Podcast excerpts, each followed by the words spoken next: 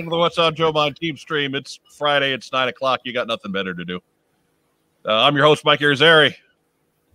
Good to see everybody after, well, it wasn't quite a week for you guys, but uh, good to see everybody else after a week. In case you noticed it, uh, back on Wednesday, we did drop the first ever What's on Joe Mind mail call. That is where we we uh, used to be the post sack segment, and now we're just doing the post sock as a separate entity. So if you, by all means, if you still have questions, you you still want to, you know, write comments, uh, leave correspondence, whatever that we talk about, uh, still send it to the same old places. It's just not going to be part of the team stream anymore. It's going to be its own thing in mail call. A little bit of a little shorter piece of content that you can digest during the week instead of having to wait for Super Mondo mega team stream on Friday nights. But uh, with me, as always, the queen of GI Joe cosplay. It's Joe Colton. Hi, everybody. How are you? Joe Colton is is um, skirting the lines of professionalism by reviewing a movie while she's on a live stream for a completely different set of ideas. I have three minutes left. And I would normally say bad idea, but this is a scary movie. And if any of you wondered if Wonder Woman actually has a weakness, she does. It's scary movies. So if and you it's see scary movies. So in the bottom row there, if you see Joe Colton melt down, um, it's got, it's a, there's a good ending on that movie. Is all. Yeah. So and if at some point in the next few minutes she just goes, Oh, that's lame. She's not talking about me or Mike, which she might be, No, but it might just be the, the twist ending she saw coming for 90 minutes. But um, and if she melts down, by all means, uh, that I think that's an instant. You have to like this video. Mm, I think that's true. Yeah. This so is- Wes she's watching, left me, and now I have you guys to support me. She's watching Fear and Loathing in Hoboken or something like that. Yeah. Well, I mean, anything involving New Jersey is automatically a horror movie. Right? It's the scariest movie ever. It's called Bayonne. Now watch this. I got a magic trick. Ready? Boom. You know what I'm doing? You're covering for one of your family members to walk That's back. exactly right. How to make Mrs. Weber a disappear. What? Michelle is going up the stairs. She's camera She's shy. Not, not quite ready for her What's on Joe Mind debut. So there we go. Oh. Yeah, white hat. I know, Boy Scout. It's all right. You've been married for so long. I know, right? Almost 24 years. That's like a lot in dog years. Mm-hmm. Trained very well. Uh, I would I have tell you. 48? I don't know. Joining us here in the top row and making us do math, it's the honcho, Mark Weber. But I, I was told there would be no math. Uh, Right. But but yeah, here here we are uh, back again, and uh, I'm excited because I'm the I'm the belle of the ball tonight, right? I'm the prettiest girl at the dance uh, with my Joe Fest presentation to show to you, uh, which was I love going to Joe Fest, um, but there were some projector issues, right? So Technical difficulties. I've been told that I had issues with projection in the past, but this was totally different. Uh, so yeah, we're going to show you uh, what I put together for Joe Fest because putting a nice deck together is a lot of work. Uh, so let's get that out there for the fans. We've got to give the fans what they want. No, we don't have to. Well, no, but It's nice when we do. Hey, you know, no extra charge, Somebody has to. Right. Somebody's looking out for the fans in case you had a frustrating week or something. And if you want to do your part to get the uh, get the best show on the internet out to the fans, uh, again, go ahead, hit the little like button down there, hit the little subscribe button. Uh, if you're on Facebook, give us a little emoji of some kind, either a thumbs up or a heart or something at any point. Uh, all these things, all these reactions get us into the rotation a bit more, uh, and and really help the the metrics on our little videos. And and by all means, go back and and check out the the mail call video we did just two days ago. It's only 20 minutes long. It's not going to take a big chunk out of your life. Mhm. Um, so, uh, yeah, yeah, It was better than our usual content. I mean, uh, it was right up to par. It it ended, fine, it uh, ended a lot sooner than our usual content, which makes it better. I guess that's true. It was just as good, but condensed. And sometime soon, we we might be able to even do uh, postcards from Losertown. You know? We're gonna know right away though how dated they are if the guy was like, in the middle of this pandemic, I'm having a little trouble. I can use a ray of sunshine named Joe. Uh, what? Target The may re- wear like a Joe Colton. I don't think that's possible. Um, that's a that's a layup segue. yeah, I don't think that's possible. But um, yeah, yeah. If, uh, if you got a couple dollars laying around too, uh, be sure to pay Joe Colton's way out of the swear jar. Uh, swear jar is brought to us by our good friends at All the Cool Stuff, and you can find it in our our coffee links down below. Um, that's that's the whole thing. The swear jar is is our coffee account. Buy Joe Colton some swears in the swear jar. Um, but uh, before we get to Mark's presentation, what do you say we get some news? Do, do, do, do, do, do, do, do. All right. She's watching Why are we some laughing? She's not even paying attention, but she's on top of the news sound effects. Mhm. But That uh, our was the sound of someone stabbing, right? A sorority girl, I'm pretty sure. I'm trying not to look. It's like that does defeat the purpose of reviewing a movie. I don't want somebody. So I watched the first time that guy's head came off, and I'm not a fan of this.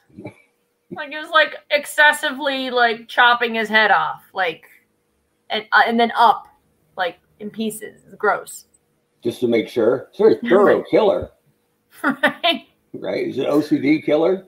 Maybe. You can Huh. tell if the cuts are very straight. the only the only psycho killer who uses a paper cutter. Hold still.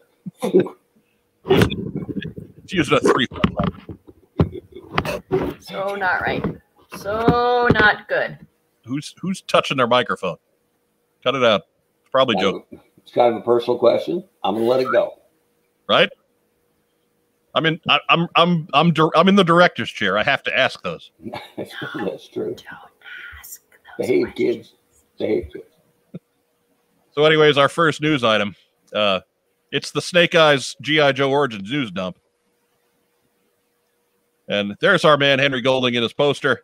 Woo! First little bit of news we got. Snake Eyes is rated. Drum roll, please. PG 13. Yeah, right. Surprising no one, Shaka.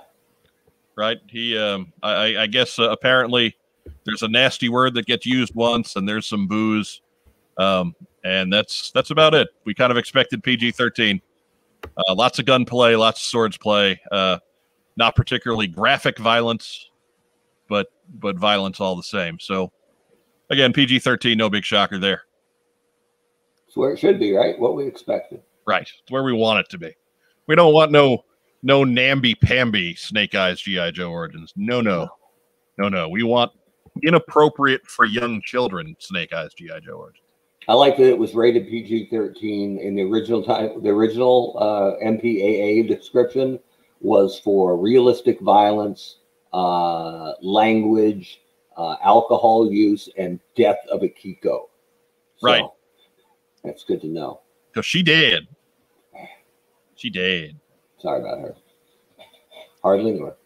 Uh, next little bit there is the uh, there is a Snake uh, San Diego Comic Con movie panel. Yep. And this is from comicbookresources.com directly off their page. Uh, so you can go and check that out. We've got a link down below. It'll take you right to it as well. Uh, and I quote The Snake Eyes Comic Con at Home panel will be hosted by Mari Takahashi and will feature special content from the film, behind the scenes footage, and exclusive interviews with stars Henry Golding, Andrew Koji, Ursula Corberó, Samara Weaving, Haruka Abe, Takehiro Hira, Peter Mensah, and Iko Uwais, and writer of the G.I. Joe comics, Larry Hama.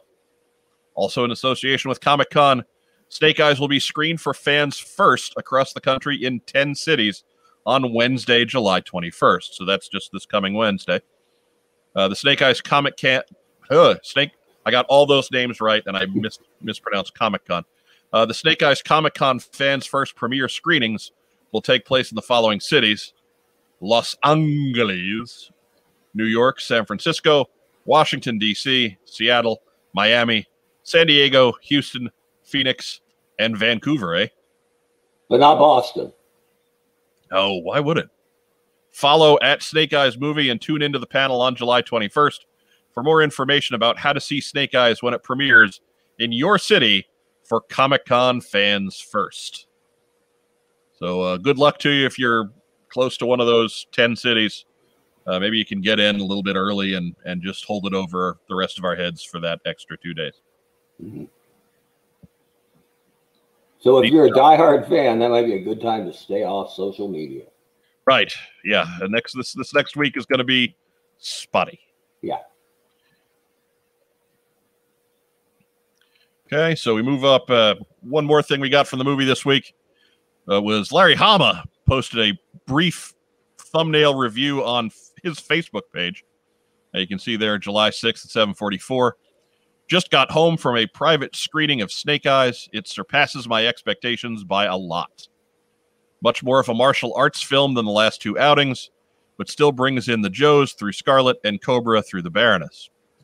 Very impressive fight choreography, which is mostly practicals, and the acting quality of the leads lends the subject matter much gravitas. There will be those who will not like the deviance from my comics continuity, but I felt it was what needed to be done to make the story work in the present. So there you go. Right from the man himself. Larry Hama giving it a big thumbs up as far as uh, content, which he didn't really necessarily do the first two times around. Oh I no, mean- he was pretty blunt about not liking them. Yeah, he, he was he was really really didn't like the first one. He was a little more lukewarm towards the second one, um, but it kind of got the damning with faint praise routine. Um, so yeah, I'm I'm I'm I, I'm getting a little bit more of a better feeling about this movie than I I was really. You know, uh, uh, the the official line for us on this has always been, "We don't care so long as people go see it." But it may actually be okay, and hopefully people will go see it. Yeah, I'm excited because when I asked him about the first one, uh, I had seen him at I think it was Joe Con. He looked at me and he said, "Joe, do you know how sausage is made?" That's how I feel about this one. Yeah. And I was like, "Ooh, I need to I need to remember that one," and I did. I'm like, "Ooh." So to to see him write a review like that like makes me really excited because he's not he's not one for for like towing the line and being like, "Oh no, it's great, it's great, Mhm. you should see it." He Yeah, he's not a gusher. no. he's more than a bit of a renegade in his Right. career, right? So, okay, cool. Yep. You know, And but if if he didn't like what they did with this movie, he'd probably just you know go after them with a sword. and he ha- and he has them. He's well armed. Uh, and I'll play Sun Devil's advocate. Um, it's great that he likes it. Doesn't guarantee that we're going to, but it's. I, I don't. I don't. I can't imagine him writing anything more effusive than that. Right? That is effusive from Larry. So, okay, bodes bodes well, and we're, we're going to find out real quick if this movie releases next Wednesday as they expect. Or next Friday for the rest of us, please. Just say, just saying, man. Small cities like Indianapolis and Boston. I've been uh, I've been pretty clear that I'll believe it when it's actually on the marquee. So we'll see. I I mean, come on now, you your your your percentages have to be going up some at this point. Oh yeah, I mean this is like the end of the game, right? When it's like win percentage ninety nine point eight percent. But I don't know. I know a guy who got bit by uh, bit by this studio. So I mean, the the only thing that is the only thing that is going to keep this movies out of theaters is like the bomb dropping. It's it or on Tuesday. if Black Widow makes eight hundred billion dollars in the box office this weekend, and, and they're Yeah. terrified of a superhero movie and they move it. Not that that's ever happened before. Yeah, no, they can't do that now. That's just, like I know. I know. for it, man. It's I done. get to be look. I get to be bitter. We know it's all it's all you do about this It's one. not all I do, but I do it so well. About this particular topic. Yes, yes. I do it so well. That's yeah, true. It's, it's something of an art. Yeah, a lot of practice. So next news item. Do, do, do, do, do, do, do. She, she remembered to unmute her microphone. Yeah, that was almost mute, mute, give me mute, mute, mute. She she's still watching that stupid movie. Ah, he's coming for you, Joe. Joe, I'm like, I've paused it. I'm like, can't, I can't. So it's like, yeah. I was By the like, way, you, you can you can get your tickets for Snake Eyes on Fandango already. Those those tickets are available now. So not not to not to correct you, Mike, but I'm pretty sure it's pronounced fawn. Fandango. Dawn. Gold. oh. That was that was a that was a joke on our show long before either one of you came on. Uh, see, we're getting retro. But uh, next news item was this little graphic from the folks at Super Seven.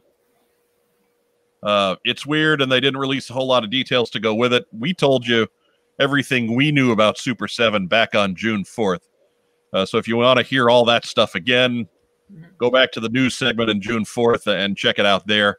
Uh, I don't want to cut into Mark's time too much tonight, uh, as far as getting his his presentation in there. But we've got some crossed out words there, and from what we've been able to put together, and what I mean by put together, um, work we have gleaned off of people that have tried a lot harder than we did. Yep. Uh, code name is fan first. Detail reaction is the first line, de- or the second line. Detail ultimates is the third line. Detail cyborg is the fourth line.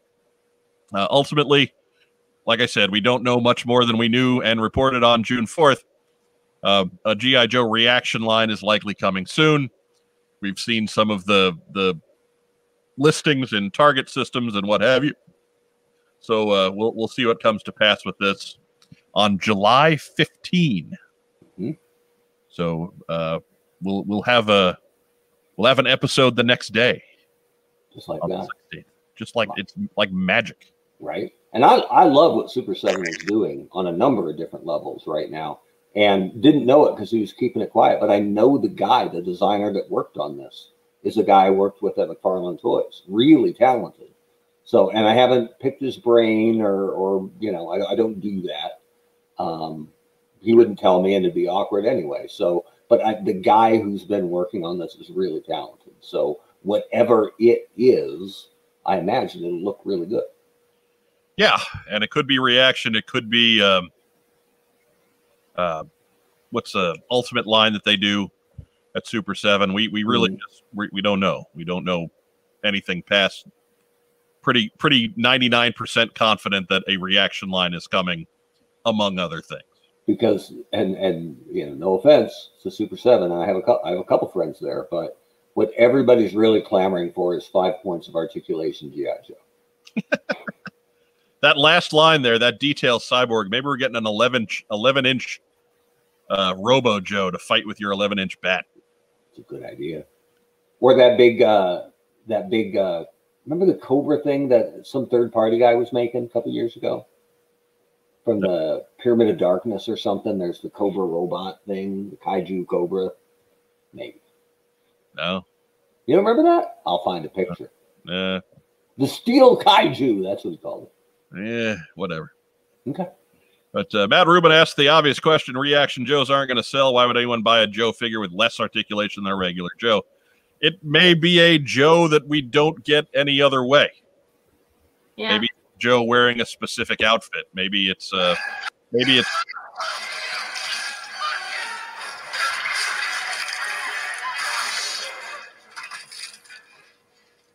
Joe Colton. Did somebody die? Yes.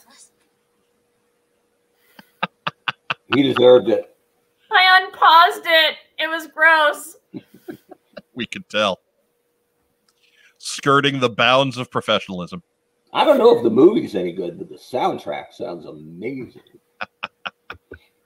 But anyways, maybe maybe Super Seven GI Joes look like uh, Shipwreck and Snake Eyes when they're on the run and acting as Satin's backup dancers. Maybe uh, Super Seven looks like Ace from the Sunbow cartoon, which looks nothing like Ace from Mhm.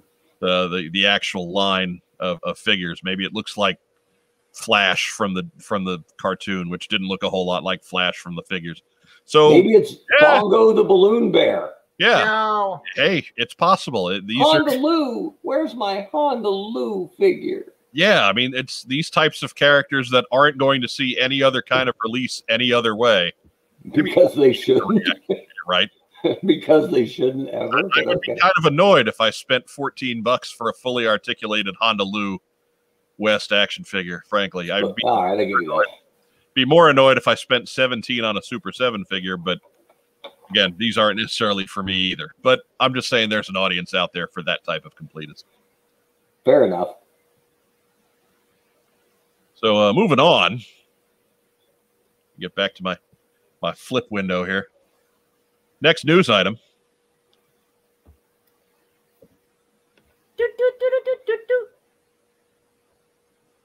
Telling you, we're gonna have to we're gonna have to put a moratorium and and say no more movie reviews during our show. No, I think that was Oh on no, I'm paying attention to this now. I like Yep. stopped that. I can't handle it. That was on target. That was Yeah. they weren't sure if they were going to fulfill Joe's pre-order on this slide. So I clapped. They she was They did well. But uh, yeah, we we um, we got seem to have gotten through another Target pre-order event with I, I don't want to say no, no resistance, but but minimal. there should have- minimal is a good term. Um, I would I wouldn't uh, say this was as smooth as as barbecue and breaker were, but it's certainly in the B to B minus category. We did pretty good here. Um, so, anyways, in, in case you were living in a in a hole, the day for the GI Joe re-releases, the Cobra Island re-releases on Target's website during their summer geek out was the second day of it. It was this past Wednesday, uh, July seventh and um, they put all the figures up in the morning and then nobody could get through to buy anything nobody could get through to pre-order nobody nothing was nothing good was going on I feel like we crashed the website. yeah I didn't. so Except Alright. for Mark Weber. I had nothing to do with that. around noon um, hasbro put the message out on twitter at least I, I they may have gotten the rest of social media too but i saw on twitter that they said hey thanks to everybody for letting us know we got we we, we got a handle on this with target um, and just stick with us we'll get this fixed for you and lo and behold they kind of did Mhm. They did. the rest of the day went very smoothly I'm surprised. yeah, Baroness and the Cobra Viper came down, but the other four figures were available that day. Uh, everybody seemed to get their fill. Beachhead sold out, Firefly sold out. Um, the Cobra Trooper and Roadblock, I believe, are still available right now, um, which is a little surprising that the Cobra Trooper is still there. But again, if you're limiting it to one per order, uh, maybe not. And but they also announced that the Baroness and the Viper would would be pushed back to the next day. Uh, so nine o'clock a.m. comes the next day. Baroness and the Viper are supposed to go up, and um, and uh, it, it was a little rocky there for about half an hour. Things got a little tense, uh, but then at nine thirty, everything rolled right through. I think you can still get a Baroness if you need a Baroness, It was a little tenser on the West Coast at 6 a.m. in the morning. right? Or if you're if you're Oh yeah. if you're Torpedo Mike out there, that's four a.m. I know, I know, we believe the world runs on Eastern time, but We're right. Not really true. We are correct. Mhm. We are correct. Mr. Arizona. Right, Miss Oregon. Thank you very much. Whatever. My cat is sharpening his claws on the back of the couch to anger the dog. Mm. Mark Weber's Wild America. Really, I'm a zookeeper now. It's fine. So, anyways, to, I'm, ba- I'm bad at that too. to pull us back clearly, you're you could be doing something about it, but we haven't seen you move. So, Yeah, yeah. but anyways, uh, to to go back, um, uh, you know, Target looks like it. Uh, they got us another one. They got us another one here. So good good job there. Uh, to all parties involved in getting this straightened out in relatively painless fashion. Uh, cool. We're going to call it progress. Yeah. Good for you. Progress. On the 8th, the Hasbro Pulse website also put some of these exclusives up for premium members. You could get a Beachhead, a Firefly, a Cobra Trooper, or a Baroness on Hasbro Pulse. I it appears they did not, or no, it was um, Beachhead Roadblock Cobra Trooper or or Baroness. Uh, they apparently did not have Firefly or the Viper available on on Cobra uh, on Hasbro Pulse. So extra extra shots there, I guess. I mean, you have to you have to give them credit for coming through on this and uh, you know and, and communicating. Right, that's a, that's a big part of it. They came out and said, "Hey, we understand. We are working on it. We'll fix this for you." Great, cool. Yeah. That's fantastic. That's all you can ask for. It's something they were not doing for about six months there. No, they haven't been doing it. So, you know, I don't want to give too much credit for the basic minimum of customer service, but they weren't doing it until yeah. now. So it's a it's a really, really good step. Joe Colton, you get anything? Um, I did not. I I didn't want anything more. That's a lie. Mark, you you're still uh and you're still uh sticking to your target red out. Can't, can't do it. They uh I gave them the opportunity to keep me as a customer and they declined. So uh, but that doesn't mean I won't get stuff that's from Target. I'll just get it from how do this right. No other sources. So, I'm pointing at Rob. Oh, I, I oh, like over, over. Yeah. I can't do that plastic man thing, but yeah.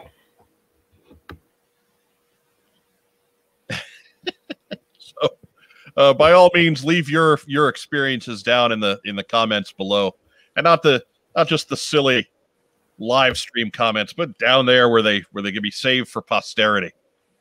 Get us in the rotation. Kill two birds with one stone. Help us out with the the YouTube metrics and and make your story heard. Mm-hmm. Right? Live right. forever. Live forever. We're offering you immortality in the, in the comment section at no charge. Yeah, I was I was at work all day today, folks. So if you if you get on Target's website, if you get on Hasbro Pulse, and there's different availability than what I said, by all means, crucify him. Right, liar. Sorry, I checked it at about eight o'clock this morning, and that was the last time. So name, name your source, Mike. Yeah, not happening. Not happening.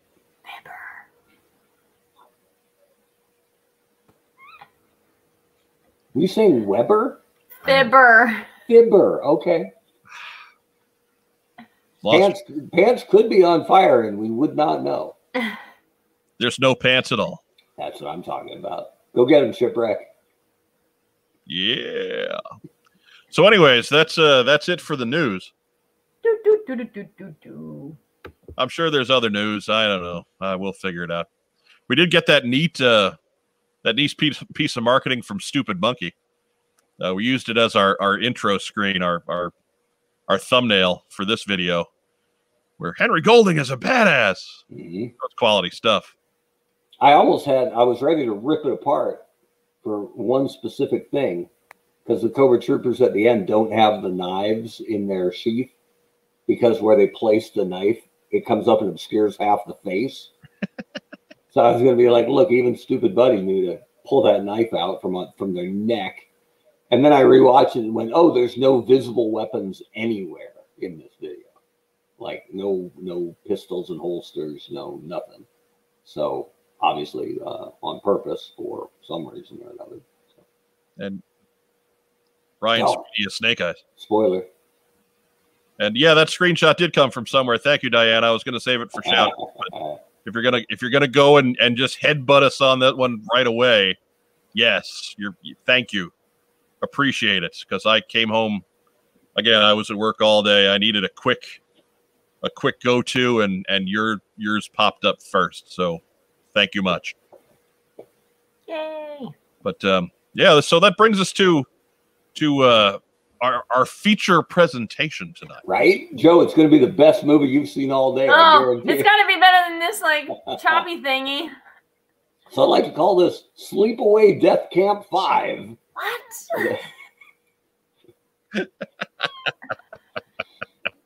so this was the uh, the presentation I put together uh, for uh, Joe Fest two weeks ago uh, and gave it, but because the projector had problems, we just pulled everybody up to the laptop. It was a couple dozen uh, die, truly diehards. who uh, hung out for my panel, and they were great. Uh, and they got to see this very small.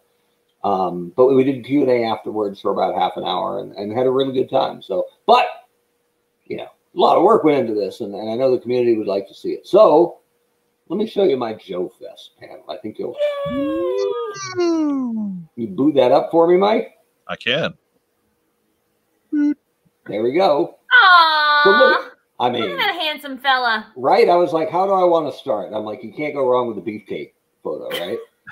so, Apparently, we want to start very pale. well, yeah, you know, everything will get tanner as we go along, that's for sure. But I've set the baseline, Panelicious by Diana. right? This is my uh, this is my uh, LinkedIn picture uh, taken in the backyard, a couple years old, because everybody's LinkedIn picture is like three to fourteen years younger. Uh, and I had two guys at Joe Fest say, "Huh, you're taller than I thought," because this is shot, I think, at a bit of a downward angle, and they thought I was Frodo or Bilbo or something. But no, I thought you were bent over in that no, I'm. I'm, I'm kneeling, oh. uh, begging forgiveness, most Yeah, for- likely. But People at home, as far as large ensemble podcasts go, yeah, I'm pretty tall. yeah, big bunch, right? yeah. Like Yeah. the Web, Webb is a good six foot two, and and and you know big, and I'm Yeah. I'm I'm a, 250, 250 uh, two years ago, and we'll stick with that. yeah I'm, I'm I'm at six feet tall and and probably fatter than that, definitely fatter than that. Joe Colton is like the cruiserweight champion of what's on Joe Mind, and she's Right. five nine. Yeah, No, I'm not. I'm 5'10. Don't you take that inch away from me. Make me a short person.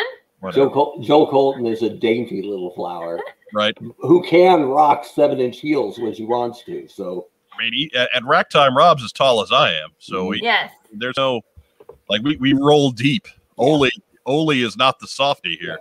we're really looking for a three person co ed uh, podcast volleyball tournament. That's what we need. We, So, we would uh, we would conquer. yeah, bumps that Spike, and Spike is right below. So anyway, let's uh, let's get rolling here. I want to show you the good stuff. So this is for the people who don't know me, and there was lots of people there who don't know me. So we went through it with. I'm Mark Weber, and hang on, let me get over here. Huh? Hang on, it's not quite working the way I expected. Oh, there we go. I'm from Oregon. We'll back it up. Grew up in Oregon, born in Western New York. Moved to Yeah, Oregon when I was right when I was four. Uh, I went to Arizona State home with Pat Tillman, a real American hero uh, and a favorite of mine. Graduated with a degree in broadcasting and spent eight years on the air and as a producer for uh, sports radio stations in Phoenix and Washington, D.C. Uh, before getting into toys, was looking for a media job, and they were looking for a sports journalist. Was how it was listed. That's how it got on my radar. They were headquartered in Phoenix, and we were looking to move back to Phoenix from Washington D.C. Uh, we had to get out of there before Joe arrived because there's only so much room, right? Like we didn't want a border skirmish. So, uh oh, went the wrong way.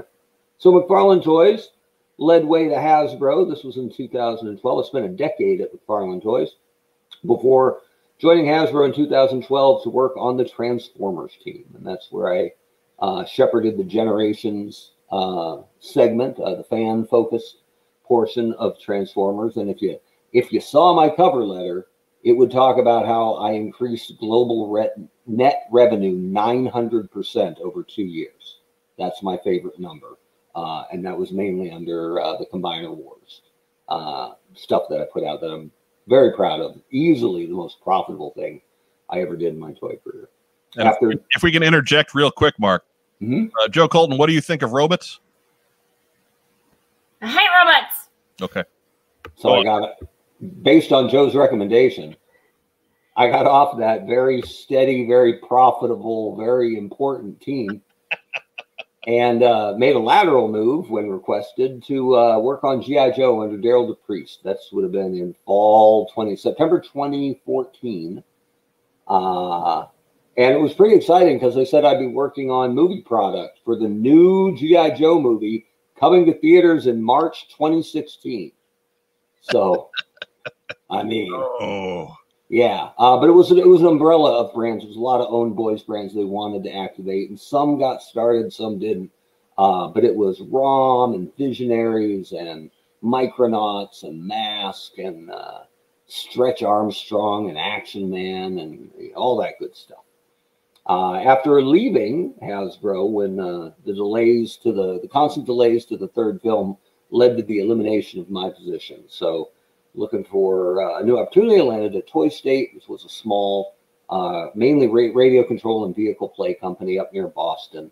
Uh, they closed after the closure of Toys R Us was kind of a death blow for them, uh, but restructured and are out there as Nico or Nico, N I K K O, radio control.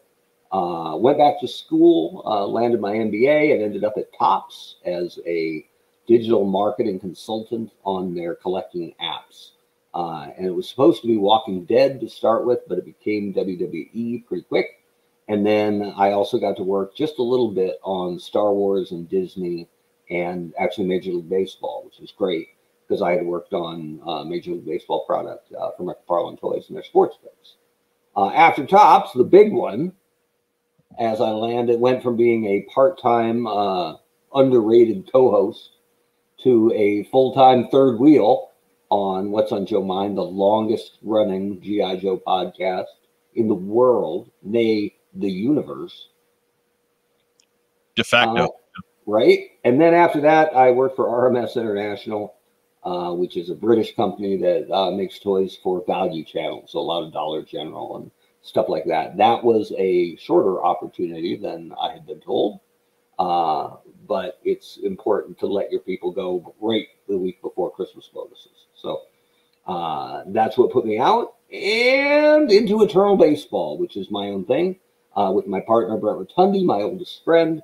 Uh, and this is a website, a program where we're simulating uh, a full season with the greatest rosters of all time. So think the like I, I talk Yankees because that's my favorite team, but the Yankees have Joe DiMaggio, followed by Lou Gehrig, followed by Mickey Mantle, followed by Babe Ruth, followed by Aaron Judge.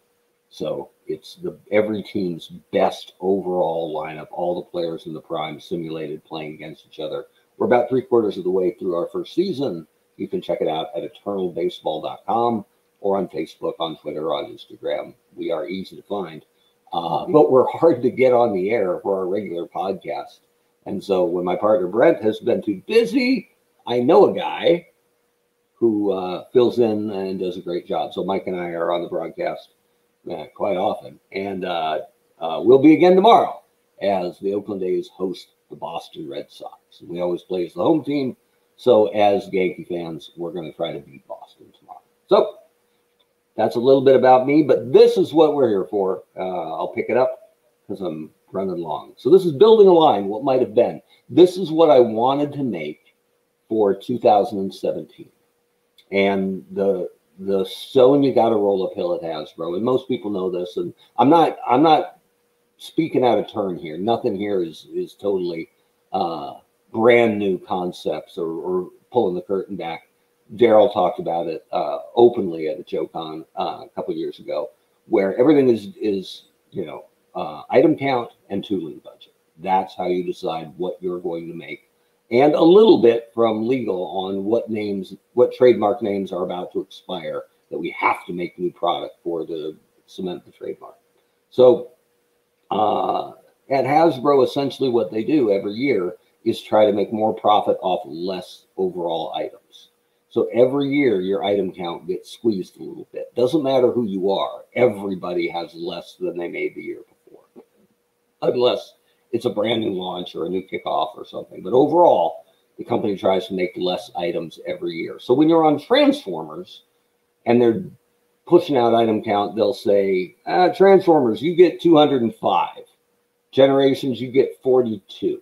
And I'm like, okay, cool. I got 42 to work with uh, for new items. Now, a re released item doesn't count against that overall item count. So that's why every year on every team, there are package refreshes where it's the same basic item in a different in different packaging to beef out the line uh, without taking away from item count. And then there's tooling budget.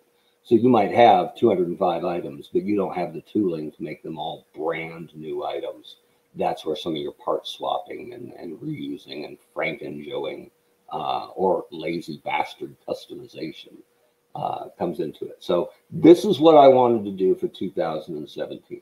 Uh, bear in mind, coming from Transformers, where you get 205 items a year, I wanted to honor the 40th anniversary of a real. Well, it would have been 35th. So what I've done is taken my basic pitch and updated it for what could be done for next year, for 40th anniversary of Real American Hero. So this is the stuff that I went to Daryl with and said, I want to do this. I think it would be a great big hit. Likely would have been Toys R Us focused because that was the only place fully taking Joe at that point. So again, we're looking at the 40th anniversary. So we're looking at 1982 figures, the you know the the Operation Blast Off. And what you're looking at here is what you could have found on pegs. And I know Cobra Commander was not on pegs in 1982. It was a mail-in figure, but you really can't do this line without Cobra Commander. Were you? Are you? You're just doing that to deny us the opportunity of going in our best fanboy voice? Well, actually, right, right. You gotta you gotta diffuse that. Then you earn street cred because it's already in their mind, right? Well, actually, when you're up there, it's like, "Ooh, Mr. Kata, Mr. Kata, Mr. Kata." And you're like, "No, no, no, I know, but you gotta have them." So Cobra Commander is part of this.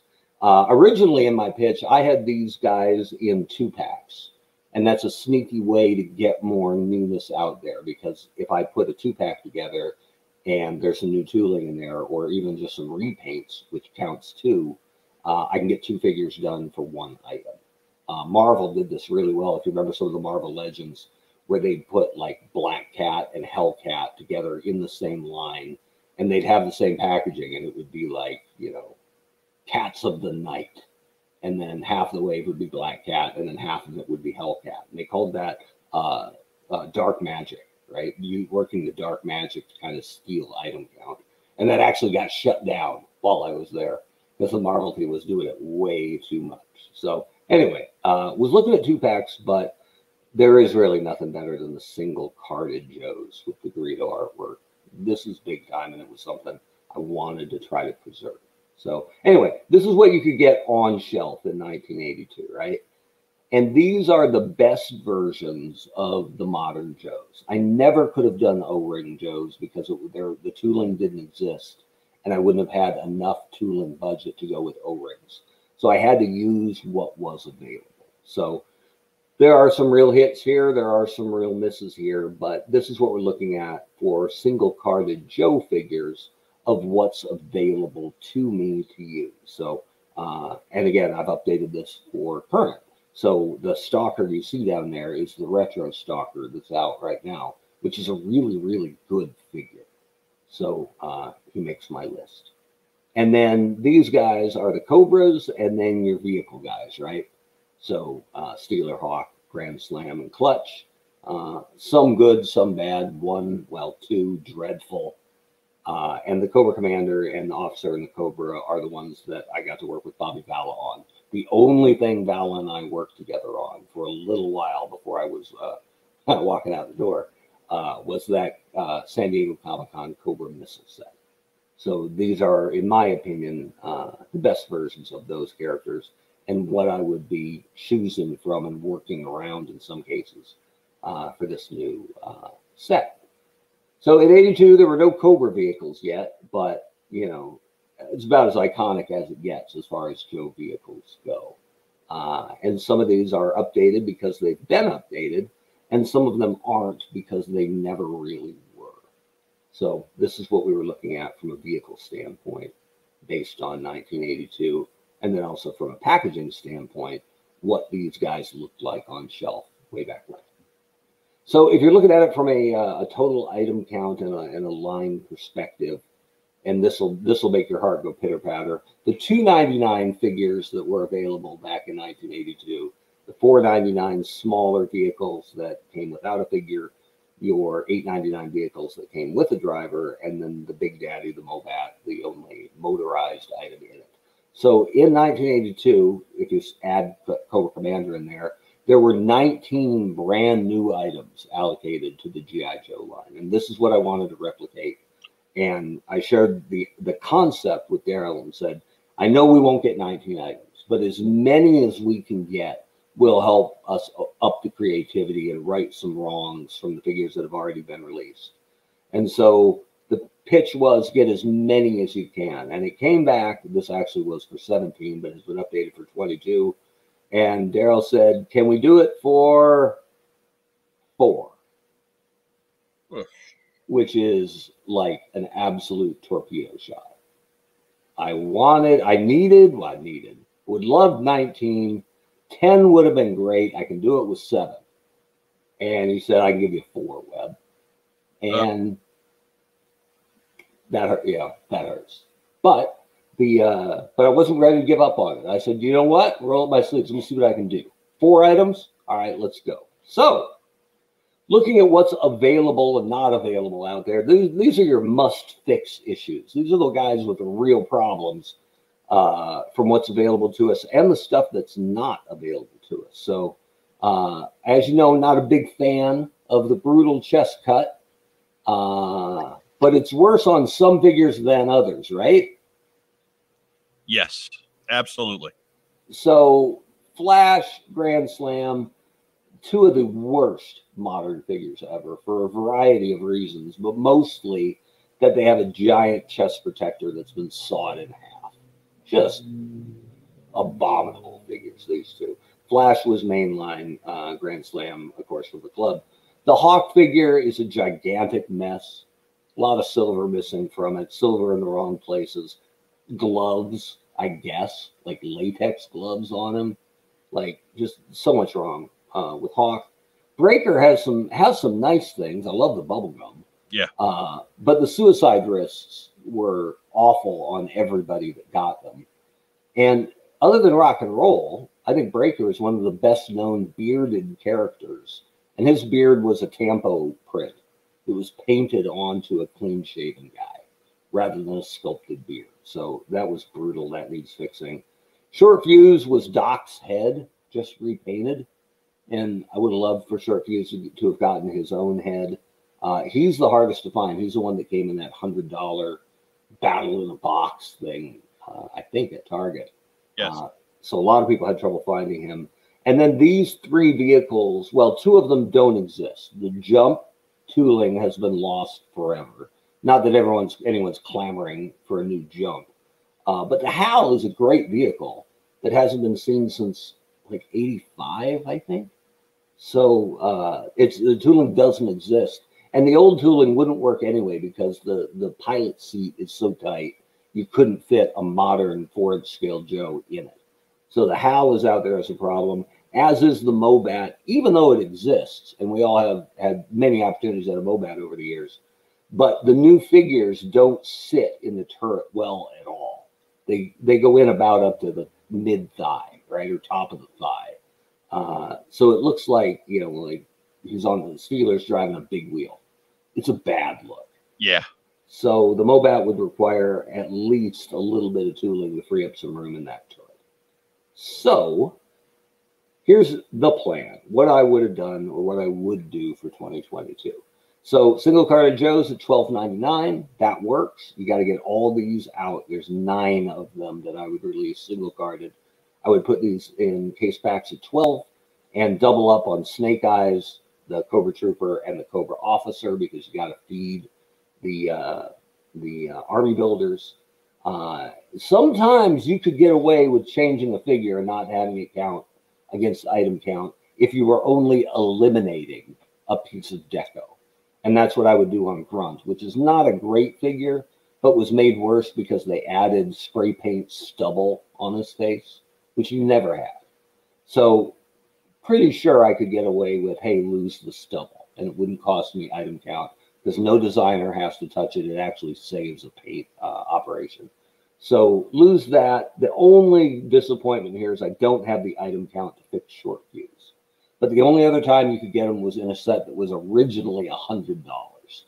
So giving you the availability of Short Fuse at twelve ninety nine will make up for it being a somewhat subpar uh, figure. The Zap was only available in that Cobra Island seven pack. So he wasn't easy to get either, and you'll get him single packed here. Scarlett and Stalker, you'd have to watch because they were just made available as retro figures. Uh, so the, the collectors may not have the need for them that they uh, that they might have had otherwise. But anyway, you can do these at twelve ninety nine, uh, and then as a pulse bit, I would put three co or uh, three Cobra troopers and one Cobra officer together in a closed box, limited packaging, and I would order the hell out of it, and people could buy as many as they wanted on the Hasbro Pulse for forty bucks. Uh, they've done that with an AIM trooper. Uh, they seem to sort of get that, and that's a place where they can dig really deep and uh, enjoy the the uh, deep funds that our troop building community uh, will allocate to that sort of thing. Where I would make a change from what we've had before is I would add figures to these vehicles because every one of them showcased a certain Joe on the original box art. So you could get rock and roll with the black, you could get a new flash with the new jump because it would require tooling to build the jump. And you might want to update it, make it a little cooler. It was always the least of these three vehicles. So maybe you could add a second jetpack and a bigger computer or something. It doesn't have to be slavish to the original design. Just like the classified figures, when done well, you just have to remember the important design cues and stick with them. Uh, I do want to call out uh, Oreo Builder, who's a customizer, who does brilliant work. Uh, and I pulled these, uh, this flash and this breaker from his work on joecustoms.com. Uh, but it would give us a brand new flash along with this jump, and then it would let us make some color updates to the RAM and fix that breaker uh, by giving him, getting rid of the suicide wrist, giving him a real beard. Uh, so these would change a little bit. But given head that is slightly less large than his torso. Yeah, and uh, given that I still can't believe they can do a new figure with tooling and a HISS tank for twenty four ninety nine. That's really impressive to me. Um, but because these are smaller and the tooling exists, at least for the flak, uh, I think you could get these for twenty two ninety nine. That's a common price point for the classified figures anyway. So I think these could get out there and these could roll. Uh, which moves us on to oh uh, another option for breaker if you wanted to do something for the pulse most people know this i'm not breaking sports news but if you look close the original packaging has a clean shaven totally clean shaven breaker on so if you wanted to make a version for the pulse that had clean shaven breaker you could do that or even better it was always weird to me but on the cartoon his outfit was a lot darker than the other guys right Right. And have they ever done dark blue gray breaker ever? Uh-huh. Never happened. Easy enough, just a different color uh, if you want to order it from the Pulse. So that's a, and the Pulse would have separate item count. It would come from the exclusives team, not from the Joe team. So if they wanted to burn an item on the Cobra Troopers and the Officer, great. If they wanted to do it on uh, Blue Shirt Breaker, uh, more the better. Uh, which brings us to the big vehicles. So You've got the Vamp, the HAL, and the MMS that sold at the same amount, and then the Mobat, which sold uh, for $19.99 back in the day. We have a modern Vamp that's pretty good. Uh, the MMS has been used recently, uh, and that tooling still exists as far as I know. Uh, the Mobat tooling is available, but it needs work uh, to really work with a four-inch figure. Uh, but the HAL is totally gone, totally lost, and will need brand new tooling, which is good on some level because we it needs to be beefed up to hit that four inch figure. So it'll look even more scary uh, rolling in or, or fire it up. So uh, there's a good clutch, pretty good steeler. Hawk's terrible. Grand Slam's terrible. But if we're doing new tooling on Flash, that will get us most of a new Grand Slam figure. All he'd need is a new head uh, because he could use, just like he did originally, that uh, Flash body uh, with different paint. So for the vehicles, uh, it's easy enough, and half of it's already been done. This is because I'm pinched for item count. I already used half my items on the jump and the uh, ram. So I never had it uh, because I think I already had the Vamp and the HAL. But the Vamp and HAL were sold together because they can tow, uh, or one can tow the other. So you could put these together as a vehicle set. That way I can get the new Grand Slam figure, the new built HAL, uh, the Vamp's fine and Steeler's fine. So that's one new item. And I can put them together because the MMS was always the least of these three vehicles at that price point. When you look at them, there's two mediums and a small. But then you've got the Mobat, which is big, right? Right. So if I'm trying to hit one price point, I'm going to put the big with the small and the medium with the medium. The Mobat has a, a, a toe hitch in the back. It can pull the MMS or the HAL if you want. Uh, the big question is here: Could you afford to keep the electronics for the Mobat at what would be a fifty nine ninety nine price point? I don't know that answer, um, but you wouldn't have to have electronics to sell the Mobat. If you had to lose it, this is a collector play. You might be able to get away with not having it. Uh, again, I want to give a shout out to Oriole Builder because this is his fantastic Hawk and Steeler custom which would be great guidelines for making new figures for these two sets. So, oh, and here's here's what Steeler looks like in an old Mobat. I mean, he's pretty much riding a tricycle, right? So, and I, I, I haven't ever cracked open a Mobat to see. Someone at the panel said it could be done. That if you just hollowed out the bottom of the turret, that the figure could sink all the way down and be held up basically by its elbows that there's no actual uh, machinery directly below the pilot. So I don't know that that's true, but someone said it was. So I heard it, you know, and now I've said it on the internet, so it has to be true. So that's where you, that's where you get the your uh, your two packs uh, from a vehicle standpoint. So your total lineup here has your carded figures, nine of them at twelve ninety nine each. Your uh, smaller vehicles two of them considered new, the jump and the ram, the flak being rock and roll. And I dumped the camo off his pants.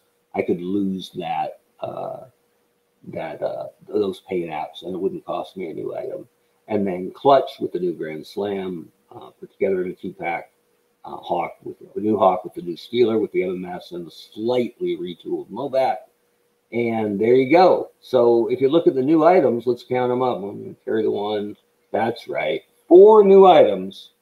I can get you the entire 1982 relaunch uh, with most of the sins accounted for, with apologies to short fuse. So this is uh, what I what I pitched essentially for 2017, and it has been updated for 2022. But it's an example of how can I, what are the things that have to get fixed? What are the groceries I have to cook with? What's good enough to re-release?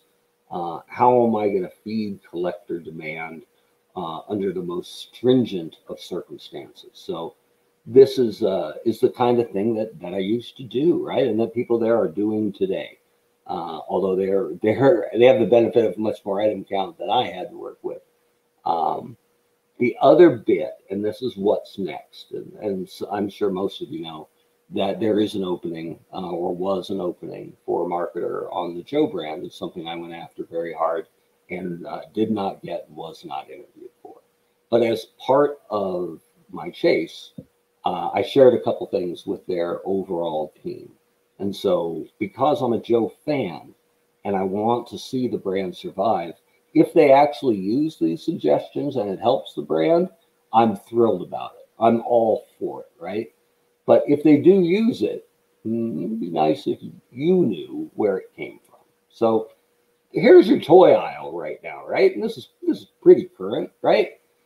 And the one thing you'll note from all these different companies and all these different properties, with a small salute to Fortnite for putting the axe in the guy's hand, everybody looks exactly the same, right? Here's my flat figure with all of their stuff rained out around them so you can see the value but it does all look the same, right? And so it just feels like with a little bit of work that you could be. If they're the most articulated action figures out there, there's no reason you can't have them articulated inside the packaging. This is a legit Scarlett figure laid out inside the actual packaging she came with. And where this gets a little extra valuable is if you happen to repaint this item like they did, if original Scarlett is the middle one and the repainted re-release Scarlett is the one on the right, now they look different in pack. And since so many in a collector focused line, so many people are collecting what's in pack and keeping it in pack, then having that kind of variance uh, could have some value. So this was something that, that I shared with them and that I, I would hope they would think about and maybe incorporate down the line. The other thing was, and what aside from articulation really made Joe stand out to me and stopped me from being a Star Wars kid and made me a G.I. Joe fanatic for the rest of my life, that's the file cards. The file cards are phenomenal. They're different, they're unique.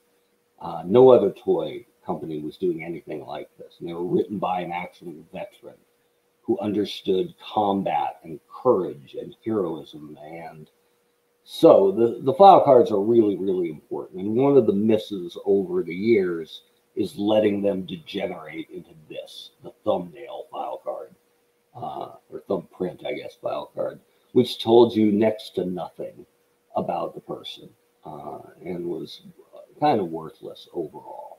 When I got on the brand, we beefed these file cards back up but we're required to do them, print them, two file cards, front and back, uh, with four different languages, and put them inside the packaging.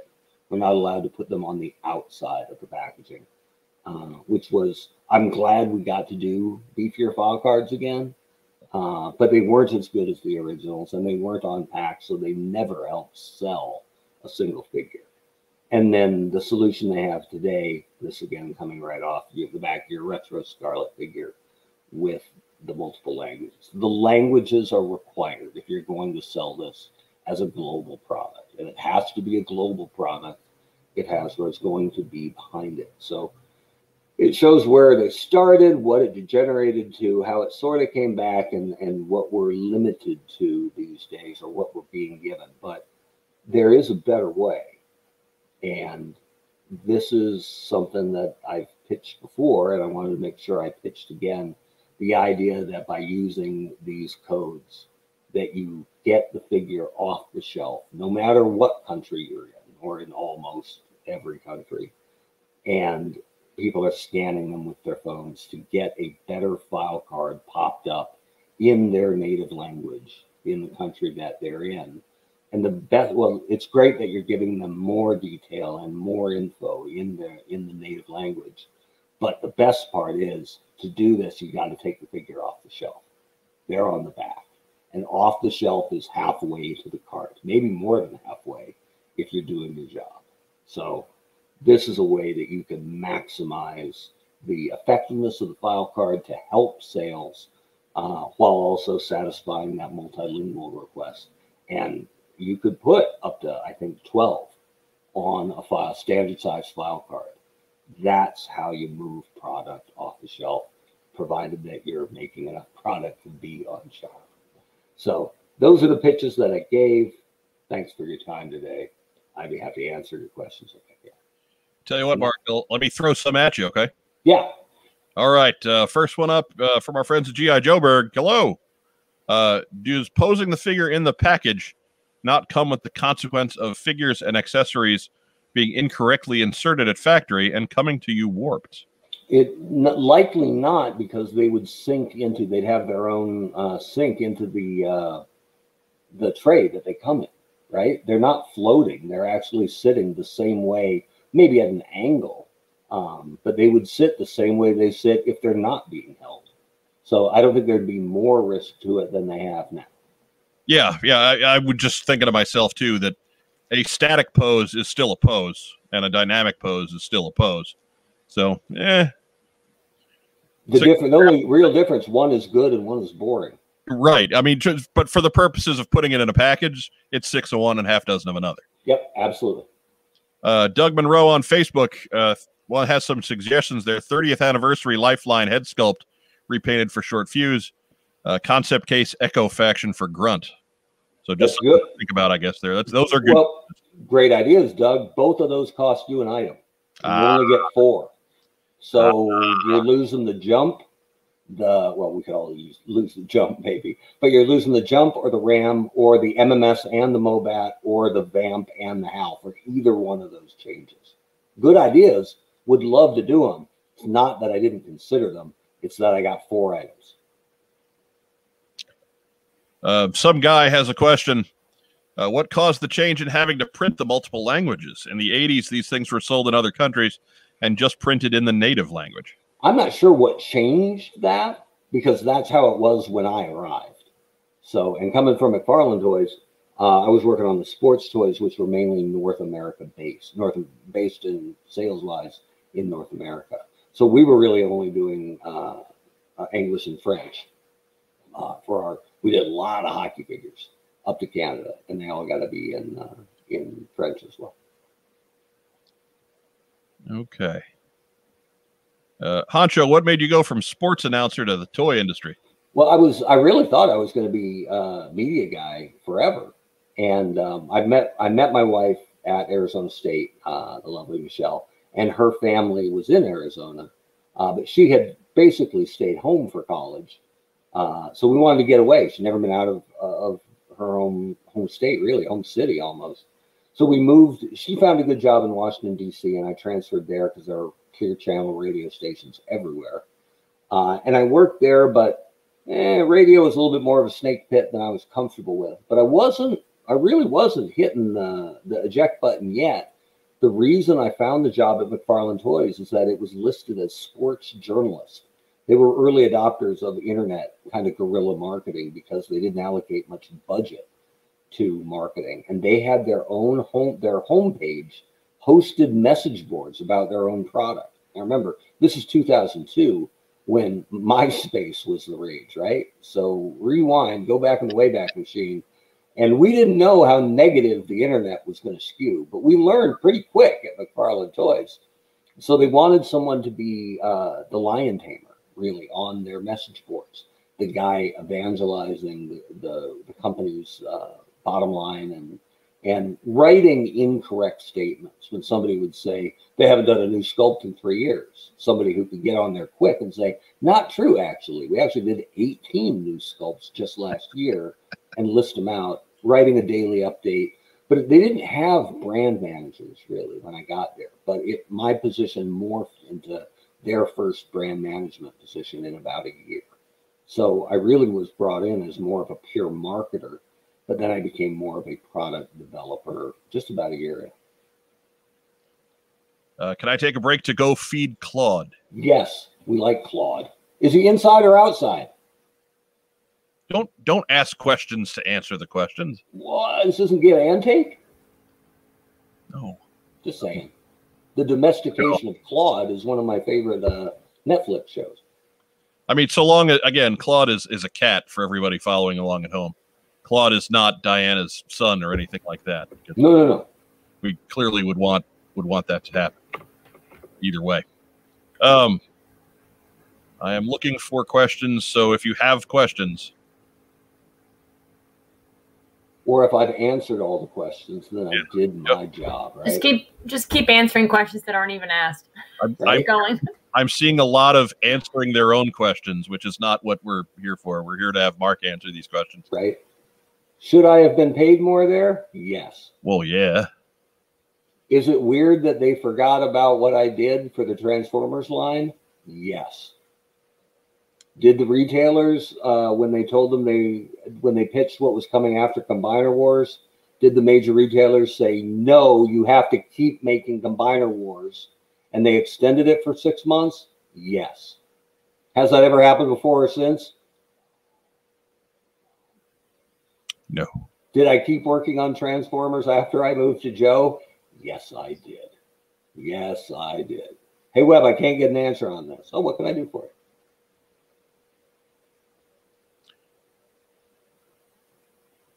Uh,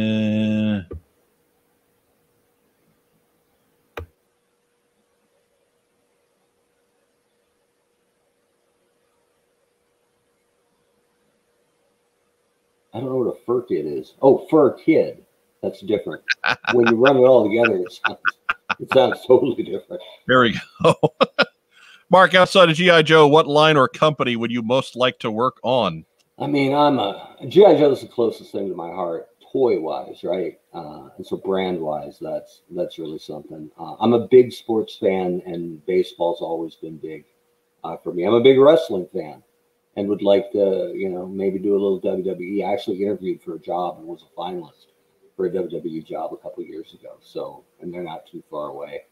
Um, so there's a couple things, uh, but I think it's been it's pretty clear. Hasbro has a has a very known reputation for not bringing back employees. So I don't think it's personal. Uh, I think it's just policy almost. So after a while, given the amount of friends I have there and the amount of positions I'm well qualified for that I've applied for and not even gotten an interview for, I understand that that a Hasbro return is not in the cards. It would take someone I knew there being uh, in a position high enough to just call me up and say, Webb, you're my guy. Come on in. That's really the only possibility. So, and that's, you know, I, I come across as bitter sometimes, but to lose your dream job through no fault of your own is is a really bitter pill. But if you look at it from a more cosmic perspective, the idea that I got to work on my favorite brand ever, even if it was just for a little while and even without a whole lot of item count dedicated to it. I got to, you know, I got to cook with not many groceries, and I'm really proud of some of the stuff we did. Some of the Comic Con items, the the uh, Revolution set, the the uh, uh, Cobra missile command, uh, getting some newness back in the line. It so desperately needs.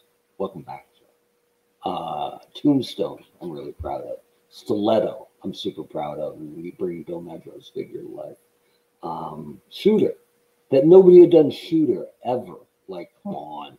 Putting uh, troop builders together in pack. That's that shouldn't be that hard. So I don't want to take too much credit for it, but nobody had done it yet.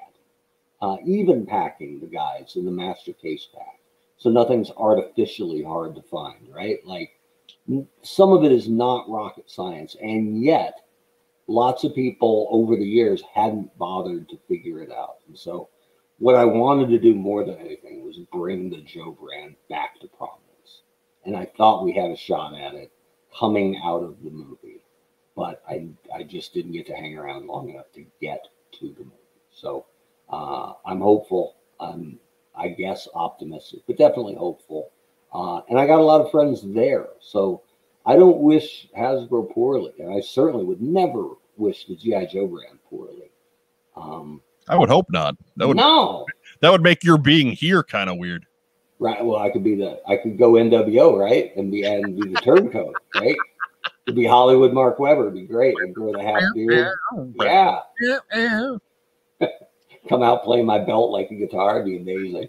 uh, but but no, you know, I that's the reality of it. And you know, I'm an optimist, but I'm a realist. So uh, I worked on the brand I most wanted to work on, and even though it was shorter than I wanted to, I am grateful for the opportunity and and, pleased that it resonated uh, with the diehard fans for what it was.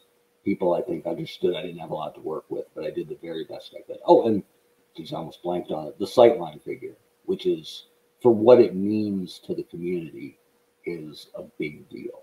And that I got, that was my idea, even though uh, I didn't know Gary, but I knew what his impact in the community and what his loss meant uh, to the people who knew and cared about him. So getting able to do that. And that was at a point where they had just put down the hammer and said, no more real people as figures. None. We're not using anybody's face. We're not using anybody's name. That is over. And like two months after that, I'm like, hey, I got an idea for a ah. But it worked because they had already developed the figure. And because, as luck would have it, the figure is completely covered head to toe. So there's no likeness there at all. So my idea that Derryl pitched uh, to Gary's wife uh, or widow uh, because he knew them at least a little bit. And so, with their blessing, we were able to make that figure, and I'm really proud of that. So, Mark, give this about uh, 60 seconds just to fill in some folks who who uh, might not know the term, but uh, I don't entirely understand item count. Okay, here, uh, here you go. And this is this is nothing new. Derryl talked about this very openly, I thought it was really smart because when you educate the fan base then they become it sound this sounds terrible but they become disciples of the truth right they spread the knowledge and they'll answer people on threads on message boards where you can't go as a hasbro employee so educating the fans on the process is very valuable. I was really happy that Derryl decided to do it. So uh, from Hasbro senior management, you get your item count for the year, and that's you work almost two years in advance on product, and they say, okay, so if we're working now, they would say your item count for GI Joe for 2023 is 40 items. You get 40 items, and everything you want to put into a lineup is classified as either a new item uh, or a package refresh or or a straight re-release. It's only it's one of the three. A re-release is exactly what it sounds like. The exact same item released again. So nothing changes. Same packaging, same artwork, same accessories. Out it goes. The price point might be different if it came out a while ago and it's more expensive to make now. But the actual item is a complete copy, a perfect replica of something that was available before. A packaging refresh would be uh, if I take a single pack Snake Eyes and a single pack Storm Shadow and put them in a two pack together. So now I've changed the packaging, but the items that are coming within are exactly the same. The factory would set up their production lines exactly the same to make those two figures. It's just the packaging they would get put into would be different the uh, re-release and the package refresh do not cost you from your item count. If you're changing anything about the figure, uh, and I said earlier, sometimes you can strip a paint app off that it used to have. Sometimes you could get away with that, but the the gospel of it is, if you change anything about the figure, new head, new stripe down the leg, change the accessories, less accessories, anything you're changing on that figure means it costs an item count. So if I thought the Steeler figure should have blonde hair, not brown hair, so he looks like the cartoon more, that costs a new item. That's the same from an item count perspective. That's the exact same as saying, sculpt me a brand new Steeler head to toe. All new accessories, brand new paint. That's the same count off your item or the same cost off your item count. Now it's not, and there's also the, the tooling budget, which is tied to it. How much money do I have to actually create new items? So, you know, just because I have like on this on this bit, I had four new items to use. But it also it didn't mean I could make a brand new Mobat that's twice the size, right? More the scale to a real tank. I'll do a brand new Mobat, I'll do a brand new Hal, and I want a head to toe new Snake Eyes and Scarlett. I wouldn't have had the tooling budget to do that, even though I had the item count of four that it would have qualified for. So that's that's the the, the bare knuckle two minute uh, walkthrough on what item count is. Now, bear in mind, uh, I haven't worked at Hasbro since April 2017, so it may have changed since then. But it was it was kind of the iron rule that that's where creativity started was when you understood how many new items you had and how much tooling budget you had to work with. Okay. Joe Colton, you still kicking down there? All right. I know it's not it's not a Joe Colton intensive episode. I apologize. I said I was the bell of the ball. All eyes on me. Next segment is Mark's cosplay experience. Right. Um, I got I, I do a bitchin' classified dude. G. G.I. Joeberg comes back with uh, Mark. Can you definitely say that O ring construction has been dropped because it's more costly? Or are the construction costs closer than us casual fans assume? I, I oh, this is a pretty valid question considering how many uh, third party creators have come with O ring figures in recent mm-hmm. I don't I never got to look at the cost of O ring because they just flat weren't doing it when I was there and because I was so limited in uh, tooling budget and item count both, uh, if I'd have pitched, hey, let's go back to O-ring because most of that tooling does not exist anymore. So if I'd wanted to do O-ring, I could have put out like three figures a year, right? Because they all would have been brand new sculpt, and it would have really neutered the line. And they were they were happy by and large, happy with the 25th anniversary style four inch non O ring Joes. And so they weren't interested in moving on from that. And even though I really don't like the chest cut, I knew that wasn't a fight I could have at that level. My hope was when we got our six inch Joes out, that's when we would find build a better mousetrap and get rid of that cut across the chest. But Bobby's and my pitch for six inch Joes did not did not get approved, uh, which was a, a less than fun day uh, at Hasbro. But I don't know that it's more expensive or less expensive, but this is what they're committed to right now. And for me, uh, again, trying to build, you know, to make a nice dinner with limited groceries, at least with the modern style Joe, I had pieces I could pull from, right? And stuff that worked. Whereas if I'd gone to, if I'd had even had the opportunity to go to O Ring with the limited item count and the limited tooling budget, I wouldn't have been able to put out hardly anything. And the last thing the Joe Ram needed by the time I got to it was, you know, a pretty high uh, tooling, slow year. tooling to profit cost. And the idea that, yeah, maybe all three of them are great, brand new O rings that you love, but how many of them are you actually going to buy? And I needed, I needed to show that the brand had a pulse because no one believed in it. Uh, the time I was on Joe, no one believed. It. and we'll take this one as the last one for the segment. Uh, Mark, what was the one figure you wished you could have fixed the most? Yeah, I, well, one I got back, um, and there's, uh, I think you saw in, in, the loose heads pack they put out that there was a Duke head that had never been released. In that uh, San Diego Comic Con pack that had Jetfire and the Micronauts and uh, uh, Action Man and Rom and the Dire Wraith and all that, that was a, a straight play to save trademark names. So the idea was, how do we save all these trademarks for this Micronauts line we want to get off the ground? How do we save some of these uh, things that are going to expire? How do we save ROM? Uh, how do we save Mask? Right, by having a Mask guy in there, uh, and that was that was totally me. It was well, this is how we can do it, and how do we save seven or eight Micronauts names that are deemed critical for a for a launch? Uh, without blowing the tooling budget. Well, you make them tiny. Micronauts are small anyway. So we made little tiny Micronauts whose only job was to preserve the trademark for a launch down the road.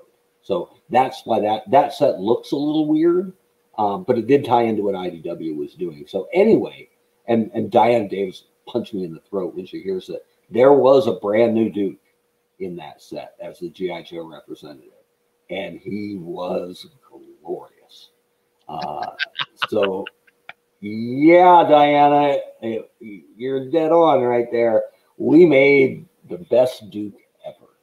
And he was all set for that lineup. And legal called down and said, Hey, we screwed up. We're going to lose roadblock. And I'm like, Well, we don't have a whole lot of items for this year, and it's a little late to plug it in.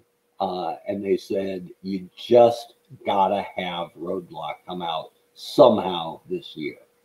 So, given that that was the only item that I could monkey with at all, I went, you know what? There's a Renegades roadblock that's never been released, that's totally made, totally ready to run factory wise. So that's why you got Renegades roadblock in that set, was just to preserve the trademark.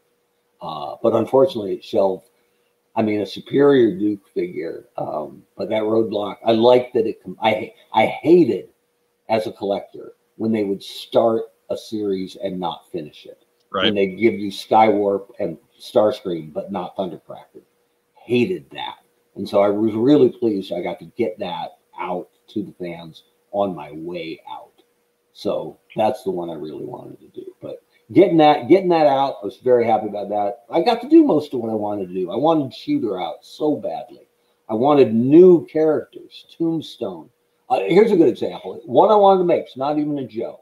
I wanted to make uh, a transformer. I wanted to make a Decepticon that turned into a hearse, and it would have been named Tombstone, and he would have been black and dark gray and creepy. And I was so on top of that, and I was gonna get to it, and then I had already done the the name search. I knew the name was available, and when I was on Joe and we were going to make a new Cobra, I said we got to use the name Tombstone because I want to protect it in case we can use it on Transformers down the road. So Tombstone is the guy I really wanted to make on both. I used them on Joe to save him for Transformers. so there's the one I really wanted to make. Imagine the Undertaker as a Decepticon, and that turned into a hearse. Right. That's what I want. All right. So if anybody has any further questions about this one, by all means, uh, you'll we've got all of our our social media contacts down below. Uh, send that off to our email, and we will do our best to get that to pop up in one of our new mail call segments, which are little standalone episodes, which will be popping out probably on Wednesdays. Uh, you know, depending on how much mail we've got to answer. Mhm. So uh, stick with us on that one. Uh, if you keep giving us letters, we'll keep doing mail call.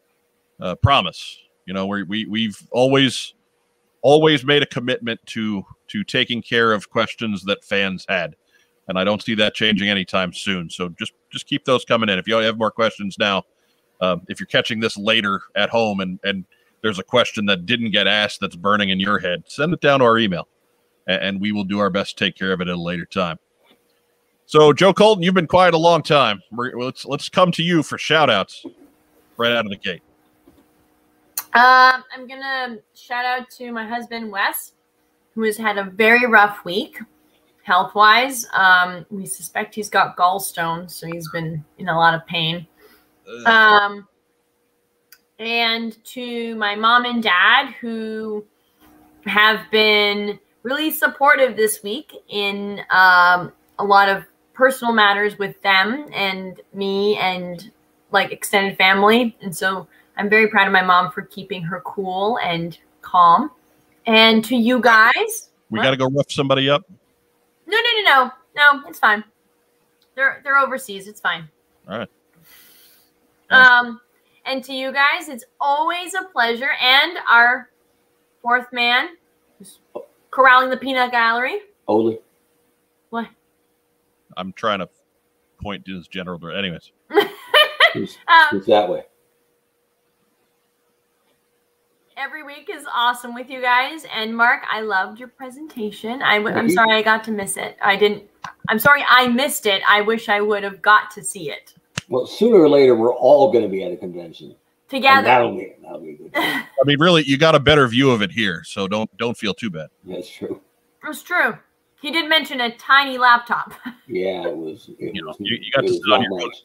You got to sit on your own couch and be comfortable this time. right. I, at the, the live though, the first time I presented, I was wearing that Duke shirt, right? Ah. and guess guess how many people asked me about it? I think they were all like, "That's a weird like Charlie Brown thing you got going on there, brother." But cool. Um, and then I'm um, Maggie and Julie are the two girls I'm going to give a shout out to because they have had awful, awful busy weeks as well, and we've all kept it cool, and they're still very supportive. So, yeah, that's it. I'm done. All right, Mark Weber, who we shouting out to? You know what? I'll, since I did all the talking, I'll keep mine uh, mine short. And I mentioned this last week, but I didn't have the item handy. So this is both what you got in and a shout out to uh, White Vegeta is his uh, his name online, a, a fan of the, of the podcast, who came up to me at JoeCon and gave me this. So I, it's hard to focus on it, but it's like a level, right? Um, with three green canisters, Yeah, right? So Hold, he hold gave it in front of your hand. yeah. I'm like, that- what? That, that might Okay. that might show Yeah, us. pull it back a little bit. see how they got the bubble. Yeah. Okay. It doesn't really work with my hand because it's so white. So he handed it up and he was like, Webb, you know, we love the show. Han- Or oh, he called me Honcho, so I know where he knows me from. Love the show. You know, you guys are great. Like, hey, I got something. And you doubted that nickname. Right. You Right. I got something for you, he said. And I'm like, cool. And he's like, look at this. And I'm like, that's cool. I, you know, I can What use is it to it? hang photos. And then he's like, yeah, what you do, right, is boom. Ah! Fits perfectly in Destro's briefcase, which has rotated one of the Cobra sigils on. Not that one. That one. And dun, dun, dun, he's ready to take his nanomites to work. ready to destroy the Eiffel Tower. right? That's really cool. So it's cool, it's unique, it's functional, and it was the best price ever, free. So one of the coolest things I got uh, at Joe Fest was this. So uh, to White Vegeta, who hooked me up, I appreciate it, and uh, Destro appreciates it as well From inside his box. from inside his box. And next week, wait a minute, next week, I'll tell you the story of this bad boy. All right. That's called a tease. Mm. Here in the business, that's what we call it. That's right. Tune in next week. Oh. Uh, Your shout outs, sir. uh, my shout outs, of course, to the fourth man of our team, uh, Racktime Rob, Oli the Rock, um, the unsung hero of the What's on Joe Mind team. Uh, give a shout out to our sponsor, Kokomo Toys. Uh, up up north there, we'll sing the theme song for them real quick. Kokomo. Kokomo, Kokomo, Kokomo Toys, Kokomo Toys. Toys. Kokomo, Kokomo, Kokomo, Kokomo. Kokomo. Kokomo Toys. Nice. It's What? like some Boyz II Men shit. Yeah. oh, swear jar. I just I always get that image of uh, that old Conan O'Brien sketch where Andy Richter's in front of the blue screen, and he's wearing four different colored suits and lip syncing "Boyz II Men." Just it's fantastic. That's what I anytime. Anyhow, um, give a shout out to uh, Don Maui who came up with our mail call name. I asked him, "Hey, you were in the Marines for a while, Don." What do they call it when you get mail? And he said, Well, it's mail call. I said, Like the show on the History Channel? And he said, What? So I figured that right there, that was two for two because he gave me the name and then he didn't get the the the regular uh you know common um uh pop culture reference. So I figured it was safe to to grab that one for us. It's ours now. Right. It's I mean we'll we'll of course always legally we're what's on Joe Mind mail call. Mm. So um uh, by all means, again, hit up our social social media down there. Our uh, our email address is amongst the clutter, Mm. uh, and you'll see it at the end of the show too. So by all means, get get your questions in there. Uh, thanks to everybody who tuned in for the live stream tonight. We got up close to forty again to this evening. That is great. Plus, however many on Facebook, I'm not sure. Uh, we have ni- 11, um, 11 folks stop by and, and left some kind of an impression. So, uh, you know, 50? All At Come on. good on you. Uh, please, by all means, help us continue to make that bigger. Um, share us to your social media. It's just a matter of clicking little buttons. Just share and and put us on your Facebook page, and all your Joe friends will tune in with you next time. Uh, we really try to get this uh, our subscription level up. We're we're been kind of stuck in the 500s for a while, and we'll go as far as you guys want to take us. It really comes down to that. The more you guys comment, the more you guys share us, the more you guys subscribe, and and for the most part, we do pretty well. Everybody who's watching this, 90% of you subscribe, um, and we can't ask for a whole lot more than that. Uh, that's that's an incredible number. Um, but uh, yeah, yeah, get it, get in there, leave some comments, and and uh, do all the YouTube stuff and do all the Facebook stuff, and and that number will be a lot bigger before you know it.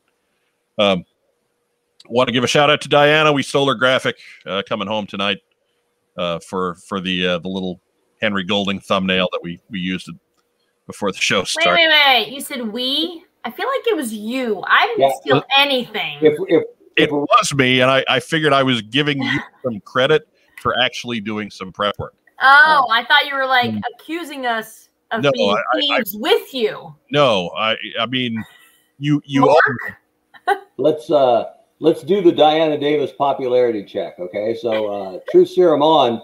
Who here stole an image from Diana Davis today? Hands up. Who here canceled her brand new Duke figure, which was cherry and unbelievable? That would be me. oh wait, I didn't do that one. I, You didn't do that one, yeah. So shooting to the top of the Diana Davis popularity charts, right there. Number one, bullet.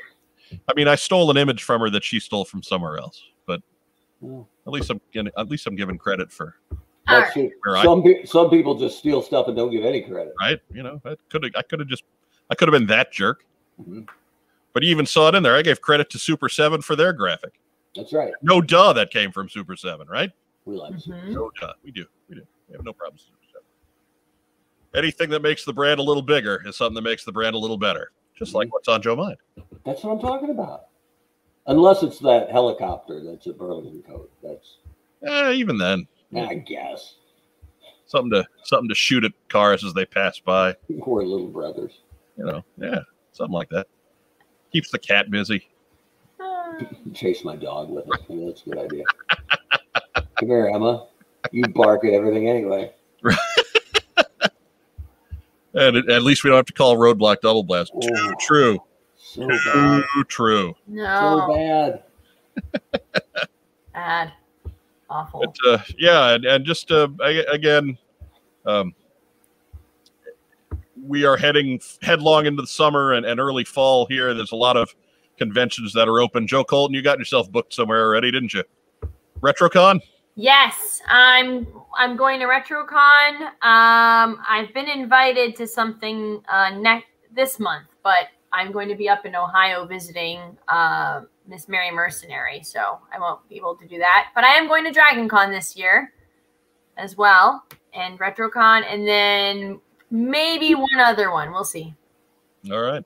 That's outstanding. Make make sure uh, you know uh, there's a good fifty percent of us that are fully vaccinated, and that's really what gives us the confidence to go out and do these sorts of things. Yes, If you are not fully vaccinated, that is two shots in the arm. Or one, or if you want to rock the one, rock the one. Yeah, if you're gonna if you're only gonna get one, get one. But Yeah, getting two is better if you're supposed to get two. yeah. Um, you know, do, don't worry about side effects. They're they're really not that bad. and Yeah. the FDA is going to be approving the vaccine. So if you're hesitant because of that, there's there's no reason why they're not going to approve it. So So get in there, get yourself fixed. We've got real problems in our country right now. Uh, it's it's not getting a whole lot of, of coverage because we're all in a bit of pandemic fatigue. But there's there's places still in the U.S. Uh, where most of our fans are. I don't mean to exclude you if you're not here. Obviously, the rest of the world is dealing with this. It seems a lot, you know, it's a lot worse in a lot of other places than it is here in, in the U.S. Um, so that's just a foregone conclusion. But there's places here in the U.S. where uh, the Delta strain of, of COVID 19 is really, really bad. And uh, it's spreading fast and aggressively and mutating.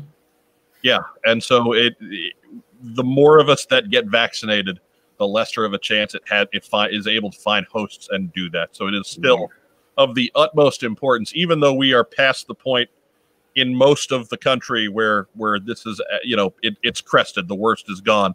Let's not leave the door open so it can come back. Uh, go out, get yourself vaccinated, please. We are you know we cannot beg you enough. Um, but again, uh, you know that about does it for this evening. Uh, for my co-hosts, Mark Weber, Joe Colton. Uh, have a great rest of the night, Yo Joe, and again, subscribe, comment, like the video, tell all your friends. Have a great rest of the evening. We'll catch you next Friday at nine.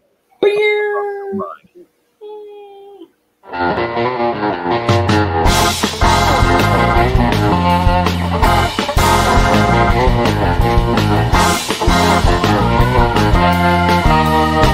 you.